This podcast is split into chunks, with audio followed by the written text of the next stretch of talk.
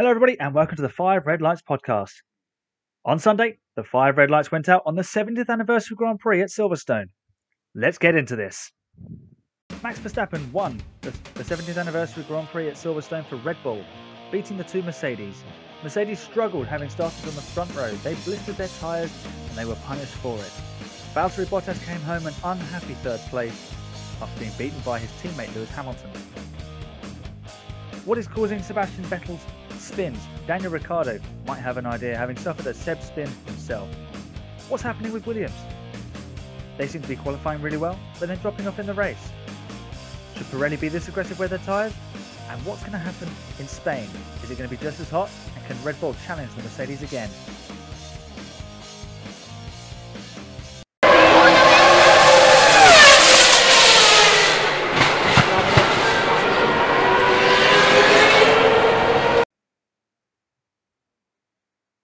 Okay, the five red lights went out and the heat went up. So Mercedes started on the front row. Their uh, their advantage in qualifying remaining absolutely gargantuan. Um, what a performance from Max Verstappen, though. It started on the Saturday afternoon, of course, um, choosing the hard tyre compound to qualify on, which we're going to get onto this a little bit later. Pirelli dropped the softness of the the tyre compounds by a step for the second race at Silverstone. Um, they weren't able to do that for Austria because it was a little bit too tight on the timings, but Silverstone was just far enough in advance for them to be able to ship out uh, a softer set of tyres for everybody. So last week, so this the, the 70th anniversary race had the uh, the hard tyre as the, what was the medium tyre the week before. So Verstappen thought, okay, everyone qualified on that last week. We might as well do that this week. And they had the pace to go through on it. It strikes me as strange that Mercedes wouldn't do that either. Because they've got such an advantage in terms of raw speed. They they almost cornered themselves by starting on the uh, the mediums because th- that was the week before soft tire, and no one had used that really in the race. Um, they'd started on that week's mediums, so for them not to to start on the on the hard tire was a little bit odd. I think the perfect strategy would have been hard, hard, medium, because obviously then you're using the, the medium when the car is at its optimal lightest for the for the uh, for the race setup. But Red Bull pulled that off, and they actually went to the mediums in the middle once they had the confidence of track position. They went 26 laps with Verstappen on um, those hard tyres, which they qualified on, and really snookered Mercedes. Mercedes' answer to this was to leave Lewis out as long as possible, having brought Valtteri in uh, on the same lap as um, Verstappen did for his second stop. So Verstappen pitted on 20, lap 26 after Bottas pitted on lap 14, and then they both pitted on uh, lap 32, which gave 20 laps to the end on the hard tyres, and then Hamilton pitted uh, around eight laps later. Could Mercedes have done the one stop to almost call Red Bull's bluff? Probably not. It, it, even Lewis, being as excellent as he has become on tyres over the last few years, wouldn't have been able to do it. The tyres were just taking too much punishment through the heat and the energy that they're being put under through the corners. And that is the crux of the problem that Mercedes had, for me anyway. The fact that their, crea- their car creates so much downforce and they had a higher downforce setup on the car, it punished the tyres almost unnecessarily. They could have stripped the wing off and had a little bit less time on the straights, they, w- they wouldn't have compromised their, their grid slots because they were a second clear of um, everything else. So they'd have still started one and two. They'd have looked after their tyres better in the race. And obviously, hindsight is twenty twenty, but the the boffins that the, that are employed by Mercedes should have seen this coming because the tyre failures from the week before were, were a sign. So they should have eased off the downforce, and then hope and in theory been able to look after their tires a little bit more by just putting less energy through them. And that's how Charles Leclerc managed to pull off his fourth place, really, mastering that low downforce setup, hanging on through the corners, and being just quick enough down the straights for that Ferrari to to uh, be not as vulnerable as it has been because of its lack of engine power now. So if Mercedes had gone that that route, I think they'd have given themselves a much better chance of victory. I'm not saying that they would have been able to win because Max drove brilliantly. His speed was just incredible on those older hard tires. And it it does show you that he is the next the next big thing in Formula One, and whether he achieves his successes, his major successes with Red Bull, and uh, by major successes I'm talking world championships, or if he moves to another team, that's kind of beside the point. What he's doing at Red Bull now is it's almost putting together a portfolio because at some point Red Bull are going to have a car capable of winning the world championship. It might already be now, but I don't think so. I think it's a very specific set of circumstances that sort of unlocks the, the gap to Mercedes to be closed and for them to be beaten because otherwise they've got everything pretty much locked down um, in terms of speed in a straight line, speed through the corners, balance, looking after tires, execution of a race, generally they're pretty well set. Um, can Verstappen challenge them for the championship? It's going to be tough, I think. Very tough. But he can certainly pinch a few wins here and there. That that much is for certain. And what has impressed me most is the fact that he's got this extra capacity to be taking almost taking the mickey out of his engineers while he's in the car. So in the British Grand Prix, he he was all on his own, so he he was just pacing himself really. So he had that extra capacity, which was obvious, to uh, inquire whether the team had remembered to hydrate, remember to drink. Um, and obviously we hear we hear that the engineers instructing the the drivers themselves to remember to drink, even though the water is allowed to almost get to boiling temperature inside the car which, which can't be any fun drinking that pure hot water when you're working that hard in the car. But then he he comes across the, the line to begin the final lap, and the, the, the radio message comes out, and it just puts a smile on your face that someone has got that extra capacity to bring that that um that humor into the equation while he's racing round on these tires that are basically melting, and he's still winning the race. It was fantastic. It was a really, really good performance from him.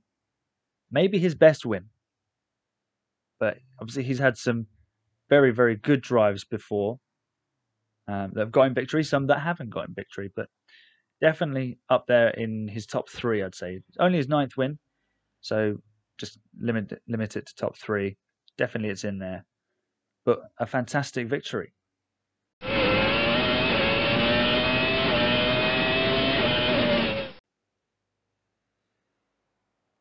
So, moving away from the fronts of the field, Sebastian Vettel continued with his struggles, uh, only finishing in 12th, and it's not a very happy Seb at the moment. He is a little bit adrift with that car, whether it's the whole contract situation and he's lacking motivation, or the fact that the car just isn't giving him the confidence.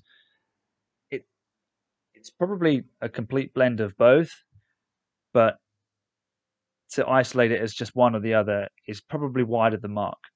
And obviously, he's had these strange spins uh, over the last few seasons.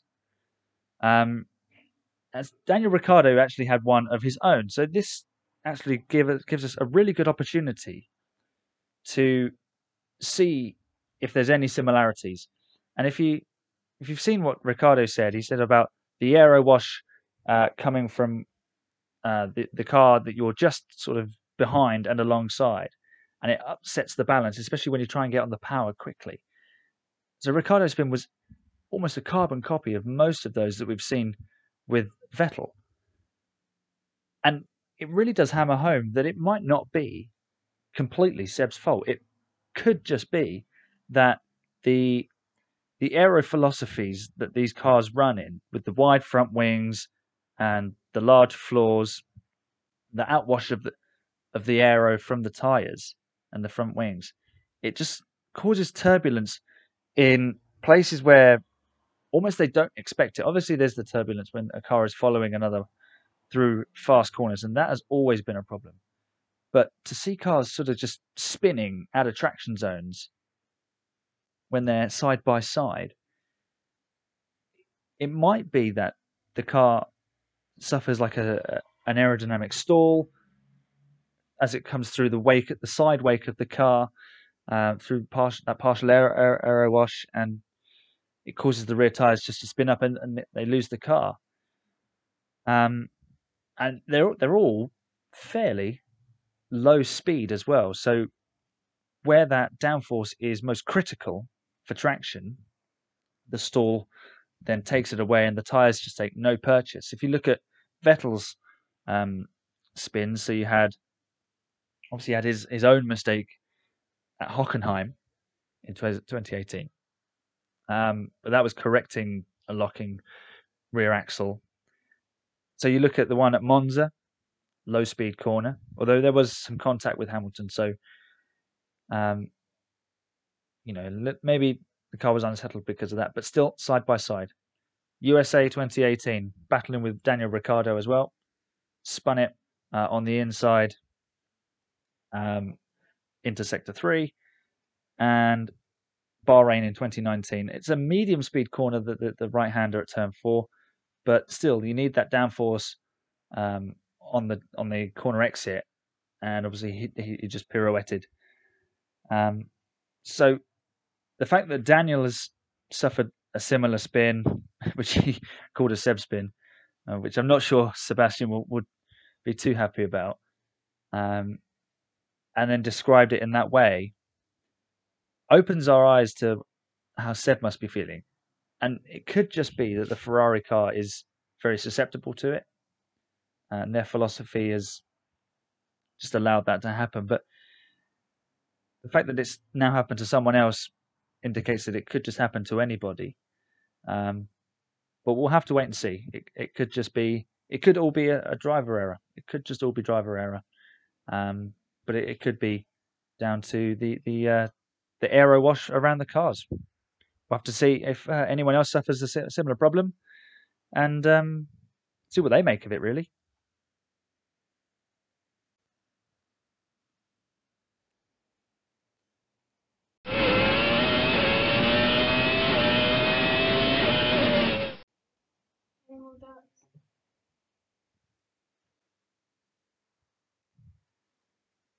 All right, moving from the front of the grid to mostly the back of it. Um, Williams, they have made great improvements this year, and it's actually really good to see because they've got a couple of really talented drivers there. George Russell is a potential star of the future, and Nicholas Latifi, I'm not sure he's got quite as much talent uh, potentially as George Russell, but he's definitely the sort of driver who, if you put in a in a good car, will do a very solid job. He'll bring you points and consistency because uh, he's just getting a handle on that car and he's he's beginning to match George.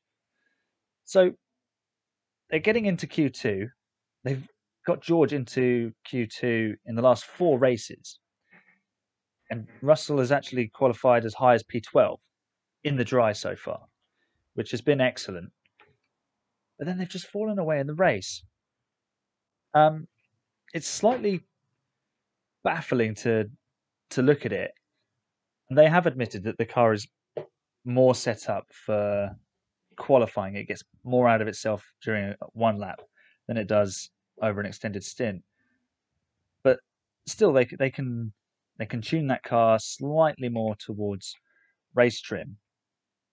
But I think you have to take into consideration as well the fact that they've got the Mercedes power unit and the, party mode uh, engine setting allows them a little bit more power through a single lap, uh, especially over their, their, their rivals, which their direct competition are Haas and Alfa Romeo, and they are both running Ferrari power units, which have been significantly handicapped uh, this year, I think, given that that that confidential and controversial settlement that Ferrari came to with the FIA. So perhaps Williams are making a, a real a real feast on Saturdays and getting themselves high up the grid, and they're just not fast enough to hold on to it. And that that is it in a nutshell. But it's progress, and I think they won't they won't be worrying so much about it because I think just being closer to the back of the rest of the field was a start. And the fact that they're now jumping ahead of some of those in qualifying and finishing ahead of some of them in, in races is is enough for, for them to start with. It, it's a step back in the right direction. It shows that there is there is still talent there. They're still de- able to develop a nice car, and because they've gone out for uh, for sale or for major investment, it could just tempt a few people with with some big money to say, you know what, all they need is a little bit more injection of cash, and they can really push this car to the next level. Whereas before it was, if you're buying that team, it could be a complete mess and it could take several seasons to fix it. But they're going in the right direction now, which is great to see. And they're putting George and Nicholas into a position where they can really show their talent, even if it's only over one lap. But that, that single lap speed is very important, especially when you get to uh, the top teams. So if you look at George Russell, he's on the books of Mercedes. He wants that Mercedes seat. If he can showcase that he's got that blistering one lap speed to put himself in a good position on the grid, that could be the difference between starting on the front row and starting on the fifth row, on the third row, in fifth place. And and a good comparison there would be Max Verstappen and Alex Albon. Max has got that speed over one lap, and he's got the speed over a race distance. We haven't seen George's race distance speed yet, really, because the Williams does handicap him slightly in, in a race trim. But then you look at Alex Albon compared to uh, Max Verstappen. And Alex is no slouch, but he's consistently about three tenths, four tenths, half a second minimum off of Max. Sometimes it is uh, quite a lot more, which I think is unfair on Alex, but it paints that picture. So being able to qualify with that lap will open people's eyes. And this isn't just for George Russell; it's just it's for Nicholas Latifi as well it'll say to other teams, okay, if we can get a hold of that driver, they're going to be able to qualify it well if the car is good and put them in a position to bring home good points. Or in George Russell's case, if he wants the Mercedes seat, bring him uh, race wins. So good to see Williams giving these drivers a chance with a good car now. Hopefully, they can push on and improve that car for race trim. And unfortunately, they didn't bring home any points this weekend after I tipped them last week to, to do so. Um, but it, it does show that they're, they're making strides in the right direction and they're making the right gains.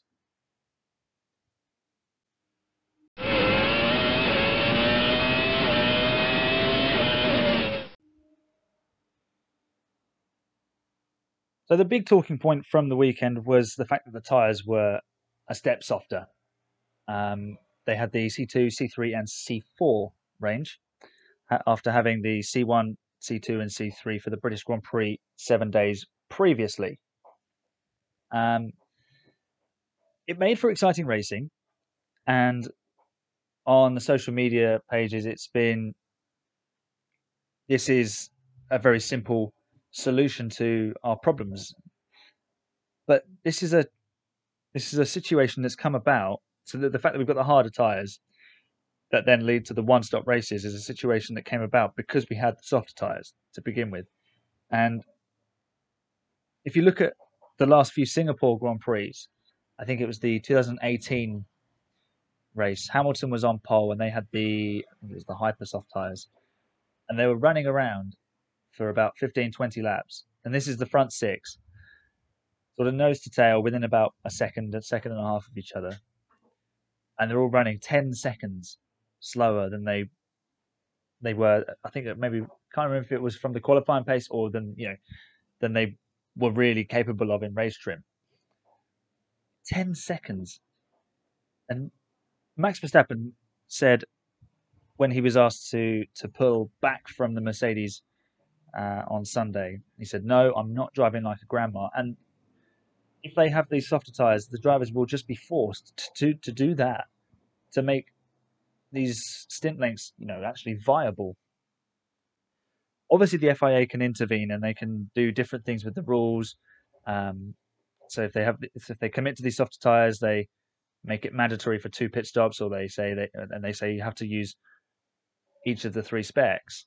But then the the uh, the the tires have got to be able to work at each of the tracks. There's no point taking the softest tires available to Spa because they're just not going to last.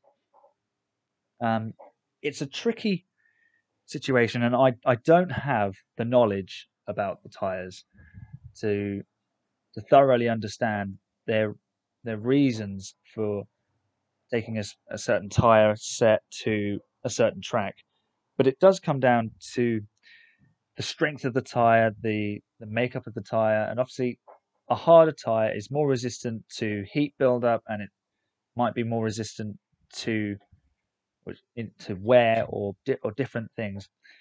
But certain tracks have certain characteristics that will suit certain tires. So if you look at uh, a track like Monza, you'd think, okay, well, there's not many corners there, so they could take the softest tires. But the fact that the, the corners are so high speed, it means that they have to take harder tires, but then the harder tires cool down as they run down the straights. So it is a a big conundrum for Pirelli to to get the tire specs right. I think as well the fact that they keep changing the tires each year, year on year. I think they kept the 2019 uh, range for this season, which is good because then it it builds up that consistency. So yeah, okay, the teams know what the tires are and aren't going to do, but it means that Pirelli can look at the data year on year or race on race and think, okay, well, these tires were maybe a little bit too hard for that track. This next track in six races has similar characteristics. Okay, let's go get step softer and then bring those softer ones um, to to the, the same race the the year after, for for example. But is that the solution?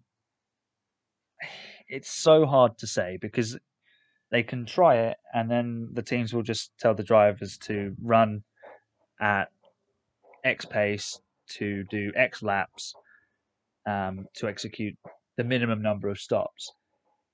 You go back all the way to 2011 and 2012 when Pirelli first arrived on the scene, we had some fantastic racing because the cars okay, the cars were designed very differently, but the cars were using the tires up and they would fall off the cliff and they'd have to pit. And we were having two, three, four stop strategies to win races.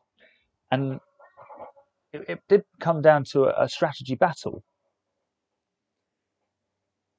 It, it made for good racing, even if it was, well, you, you could say it was artificial because some cars were coming through on fresher tyres, while some were staying out for more laps to do less stops.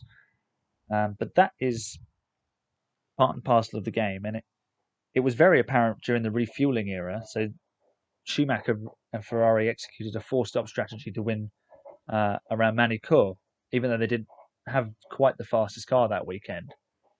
So it's there. They've just got to they've got to get it in the right way so that the teams are forced into a position where they can't tell the drivers just to back off to manage the tires. And it, it is, as as Lewis Hamilton said, you need tires that they can push hard, that wear out fast, well, not fast, but quickly enough for them to have to pit after sort of 15 to 20 laps. That is sort of the, the golden nugget that they're looking for. And there's no silver bullet for this. It's partly caused by the, the turbulent air that the cars generate, and then DRS helps. But if you want to get rid of DRS, you've got to fix the tyres and the aero philosophy. So as long as the tyres are the way they are, DRS will be a necessary evil for some people. I, I'm quite a fan of DRS. I don't think, you know, it makes any difference whatsoever because it actually helps the show, uh, whether it's too powerful or not. Um, should Pirelli be this aggressive at every race? They should definitely look to be. Um, perhaps they should bring um, a step between maybe one of them. So have um, the soft and medium be next to each other on the range, and then the hard be uh, missing a step, and then then that's the one they bring, or some somewhere else. There should be a gap, so there's a real big difference between two of the compounds, like a real marked difference. So rather than just being a step, it's two steps softer or it's two steps harder. So there's there's ways around it, and I think they need to show the courage to to do that and and be brave, be brave with it, really.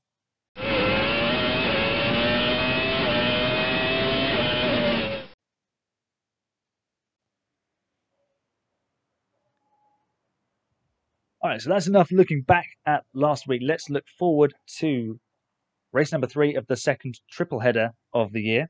Obviously, we waited quite a while for racing, and then three turn up all at once. We have a week off, then three more turn up all at once. It's like waiting for a bus uh, in London. We move on to the circuit uh, de Barcelona Catalunya this weekend in sunny Spain, and it is looking very sunny. Just looking at the older weather forecast for Barcelona. Uh, Friday, so I'm recording this uh, on the Thursday before the before the race. Unfortunately, life has got in the way this week of me getting this podcast recorded sooner. So tomorrow, practice day, 29 degrees.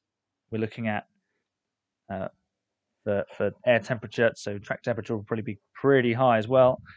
Saturday, 30 degrees. Sunday, 28. There's a little bit more cloud uh, predicted for Sunday. Now, what does this mean for the race? Let's let's hope that Red Bull can can put on some pressure again. But I think Mercedes are going to have looked at this weakness and they'll do so. I would hope that they do something about it because they can't just go blindly into this race and go, well, you know, we've got the fastest car.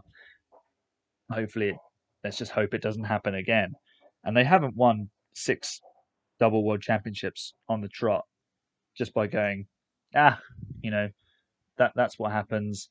Um, we've still got the fastest car though. They want to be the best car in all conditions. That being said, given the heat on Saturday, uh, I'm not actually sure what tyres they're taking to Barcelona, but I'm guessing it'll be uh, similar to the first week at Silverstone. I'm going to go Hamilton for the pole position, but I think Verstappen's actually going to split them. Uh, I think Mercedes will have to compromise their their setup for qualifying. Uh, Hamilton is going to want to set the record against Bottas. He he needs to bounce back from that pole position. Bottas edged him on that. Hamilton wasn't happy with his lap last week. Uh, Verstappen's going to be riding a crest of a wave here. And I think Verstappen's going to put on some pressure in the race as well with the heat. Track temperature is going to go up. long corners around Barcelona, front left it limited again, traction zones in in the uh, final sector. So I'm going to plump for a Max Verstappen victory again. Actually, uh, and I think it's going to be the same top three as it was uh, this weekend, uh, last weekend. So I think Verstappen, Hamilton, and Bottas will be your top three on Sunday. Uh, who's to look out for? I think Racing Point are going to have a good weekend. They went well around Barcelona in uh, testing, and they're going to have Sergio Perez back in the car. I think they'll have a good showing. Perez won't get the podium, but I think he'll get a fourth place um, and just miss out on a podium. All right, well, thanks for listening, everybody. I hope you enjoyed the 70th anniversary Grand Prix, and I hope you enjoy the weekend's racing ahead. I've been Aaron. This has been the Five Red Lights podcast. Check us out on social media. Follow us uh, on Twitter, five underscore red underscore lights. Check out our YouTube channel. Every uh, week we do our top three performers of each race. Uh, that's five red lights on YouTube. And subscribe to the podcast. If you haven't already, leave us a, a review and let us know what we can do better. All right. Thanks for listening, everyone. Enjoy the racing, and I'll see you next time. Bye for now.